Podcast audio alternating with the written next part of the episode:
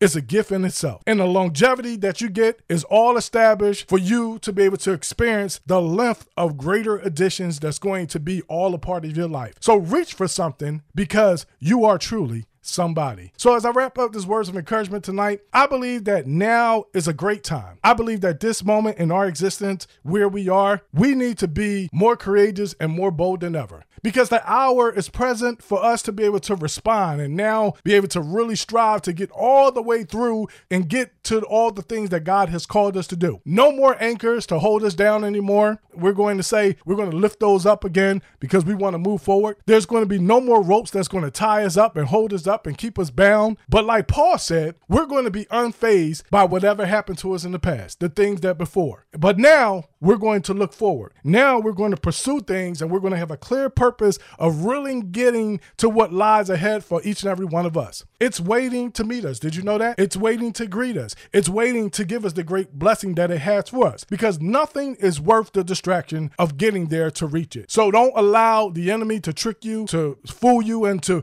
things that will make you take back steps. God wants us to go full-fledged ahead. Nothing has priority over you reaching what God has called you to get to. So I want to encourage you tonight, have a goal or have goals. I know many of us have more than one, and have one of those goals and all the goals, I should say, make sure that God is the leader of your life and that he is directing you and that he's providing you that mighty leadership along the way, because that's going to give you right intention. That's going to give you the right desire. And when you have that combination, it's going to unlock the greatest achievements that you will ever experience in your life. And as we heard on our scripture reference, Paul's approach was to write that letter to be a motivator to the people. And I want to be a motivator using Paul's verse tonight to you so that we can get to the places so we can gain the goodness that God has for us. And we also got to remember Paul, how passionate he was and how much he had total conviction as well, because those elements, that's what it takes for us to get where we are called to be. So let this word tonight, let this message tonight, let this verse tonight, let this words of encouragement be tonight. Let it just be a stimulus for you. Let it be a kickstart for you